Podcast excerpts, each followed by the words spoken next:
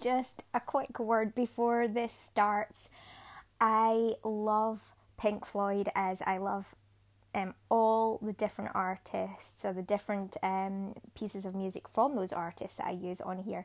So, just a little reminder before this actually starts fully that um, it's simply used because not with regards to obviously this is probably not going to be how you're living your life right now but you know there's nothing to say it's it's a terrible or wrong thing. But it's um obviously not what this is about but because it's pertaining to money I just thought it would be a little bit fun to add this song in for now. And it certainly seems like that is what the banks are doing at the moment. But anyway listen on for some really important advice and help. Blessings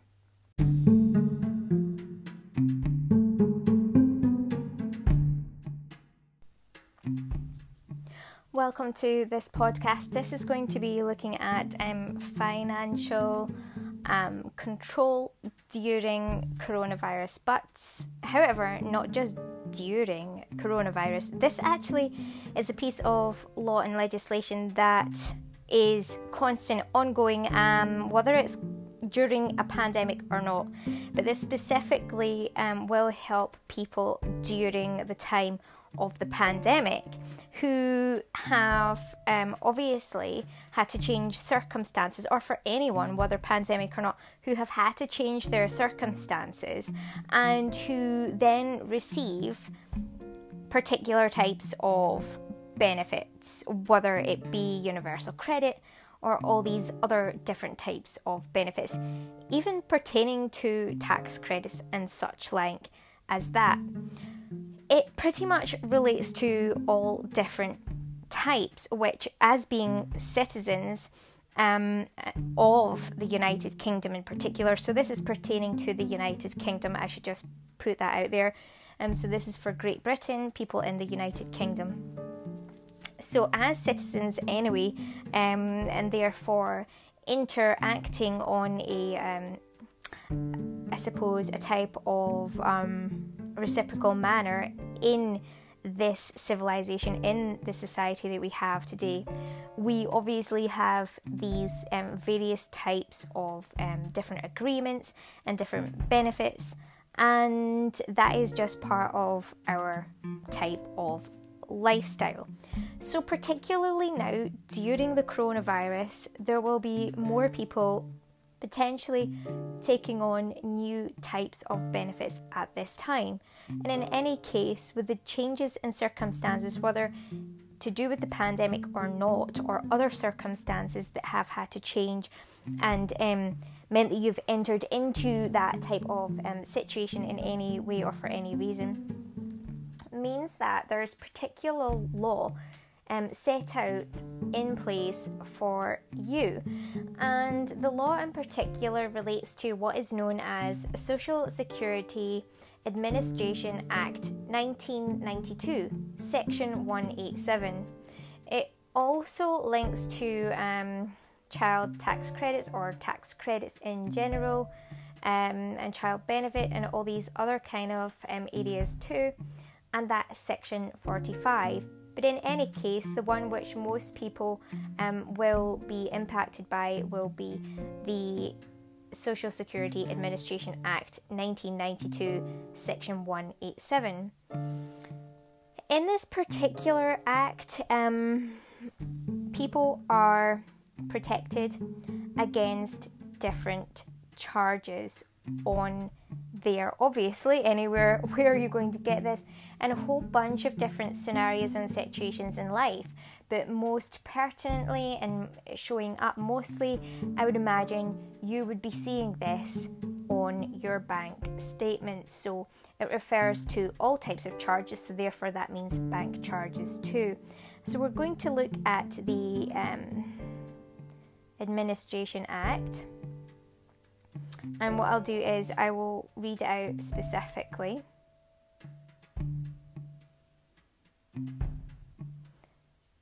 In just a minute.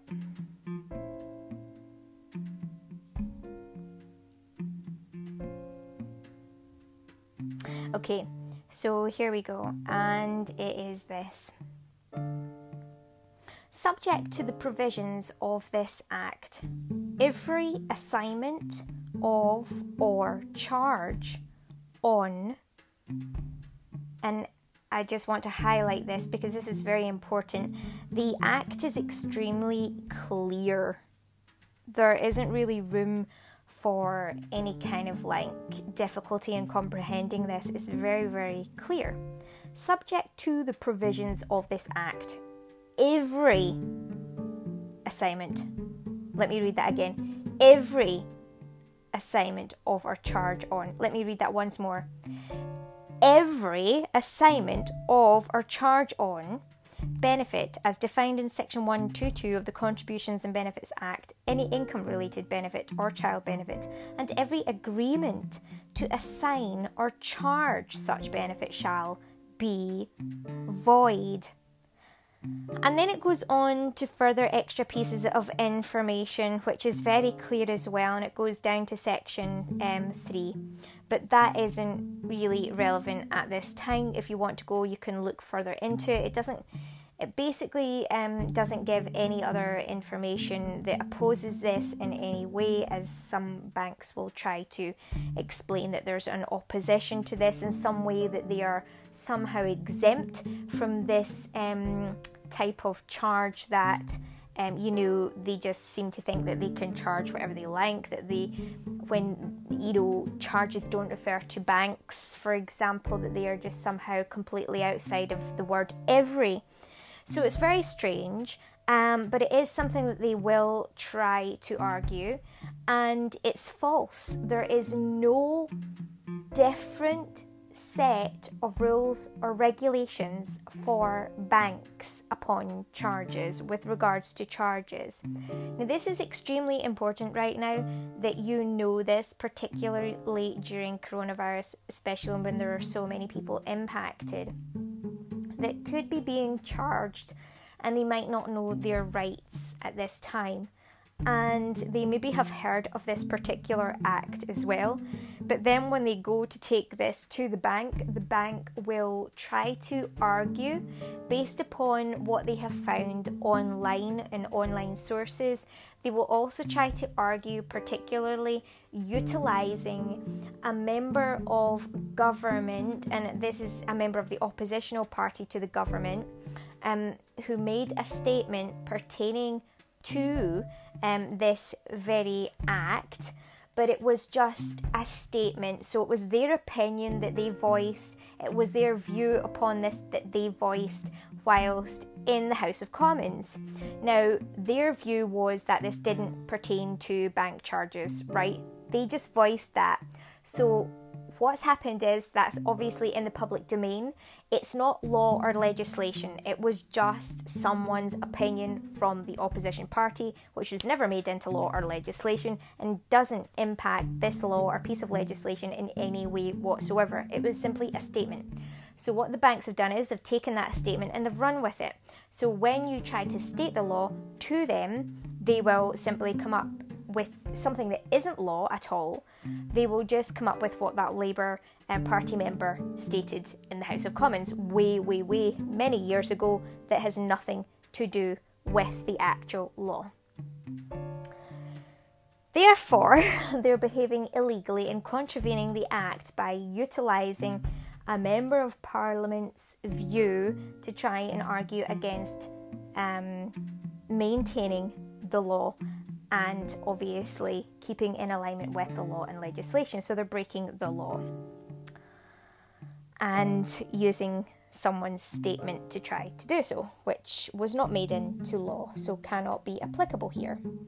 So, in any case, it's important that people understand this, especially during the pandemic. It's a bit of extra help. Um, I had to change my circumstances at one point, and you know, I mean, I'm very, very clever when it comes to the law and legislation and divine law, and you know, um, obviously, that's why I'm so good at understanding these things, comprehending them, and um, dealing with sovereign divine law uh, first, putting that first, and then obviously our temporal law. So, as I understand that really clearly, I'm good at facilitating um, the empowerment of other people and making sure that their rights are understood and known about, and so they can achieve what's actually important in terms of being able to be achieved so their rights are recognised and upheld. So that's how I'm able to do that as my circumstances change, but because I'm so clever despite it all, I'm able to find out what other people might be going through that have gone through this or might go through in the future, and then therefore understand how to protect their rights in ways I might not have understood otherwise. So when mine changed, what I did was I um, I went straight away to look further into the already written law, but I also prayed first. So I put God first and I prayed about it and I was informed by um, prayer, through prayer to God, that there was something else in the law which was stated already in uh, legislation to protect me at this time. So I didn't know about this particular law until I prayed to God. So that's why divine law is very important. In other words, putting God first, because I would never have searched that out and never have known. I'd been in this situation previous years ago um, and so clearly, I have been charged at times where I shouldn't have been and should have been protected, so probably have a lot of money owed to me, um, which I still have to look into. But in any case, um, yeah, so I wouldn't have known had I not prayed to God, and I got that uh, feedback back in prayer. There is a piece of law and legislation, I want you to search it out. It's there to protect you, and this is exactly what it was. So I found this law, um, Social Security Administration Act 1992, Section 187, only because of prayer with God. So I then went about um, arguing my case. When I did, I won an agreement um, and I um, had to actually agree to certain conditions. Which I obviously I shouldn't have to do that because it should just be done, but I suppose it's part of the administration of it. So I had to change my entire account to a controlled account, which th- would then be maintained and controlled throughout the time so that um, you know it was kind of like limited in a way. It wouldn't give certain kind of like freedoms as well like having your normal like even like the um, the strip to be able to kind of pay instantly like contactless all that kind of different thing as well.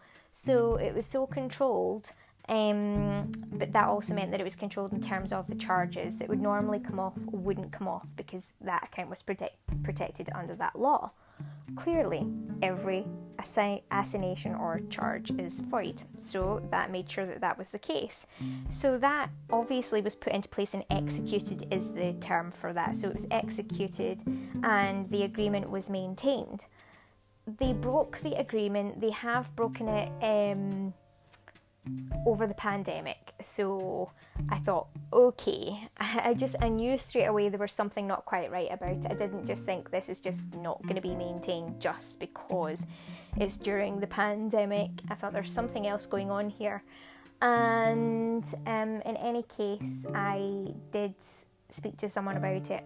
And of course, they reassigned the terms of the agreement, which were just basically and uh, had been set forth in precedent by way of um, the action as well as the recorded um, agreement on my file for my account. And it was just, you could see the way that had been going because it wouldn't have been charged up until that time. Despite this, um, I did manage to get all of those unlawful charges refunded to my account and told that they would be prevented from reoccurring again in the future. In other words, that my already existing agreement prior to coronavirus, um, prior to this pandemic, rather, um, was actually going to be reinstated and the account executed with the original agreement to prevent these charges from taking place. Despite this, and despite this being um, agreed upon and me having evidence of this, the bank still um, tried to take a charge just on the 1st of July, there, would you believe it? So I um, spoke to them again online and they tried to contravene the act.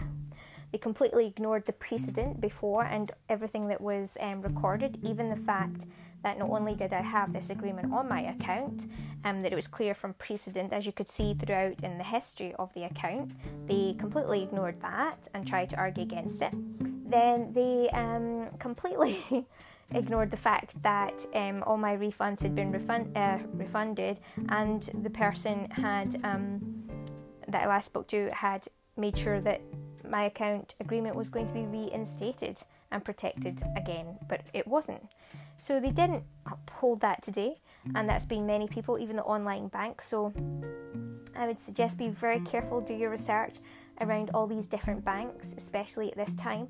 If you do have a particular account and you are impacted because of the situation that you're in, or because of the situation um, pertaining to uh, the pandemic, then clearly this is something that is going to be important for you. So if you hear your bank saying something like, um, yes, charges are void, but this is pertaining to debt, no, it is not. That's not written or even anywhere at all in any type of legislation or law. At all. It's nowhere. Um, they will also try to say that it means that bank charges are exempt, that they can still take money off. That is nowhere in any current law or legislation that you will find governmentally in the United Kingdom at all. So that's false as well. And again, just to reiterate, it comes from a statement, not law or legislation, but a statement of opinion that was, um, you know, basically uttered um, at Parliament by an opposition party member um, years and years and years ago from the opposition party of that time. It was never made legislation or law. So if they try to give you that um, particular Labour Party member statement that it doesn't refer to bank charges, it's not law or legislation. It's completely false. So that aside, these are the facts, and um, they will help you. that is my part of my work done for today.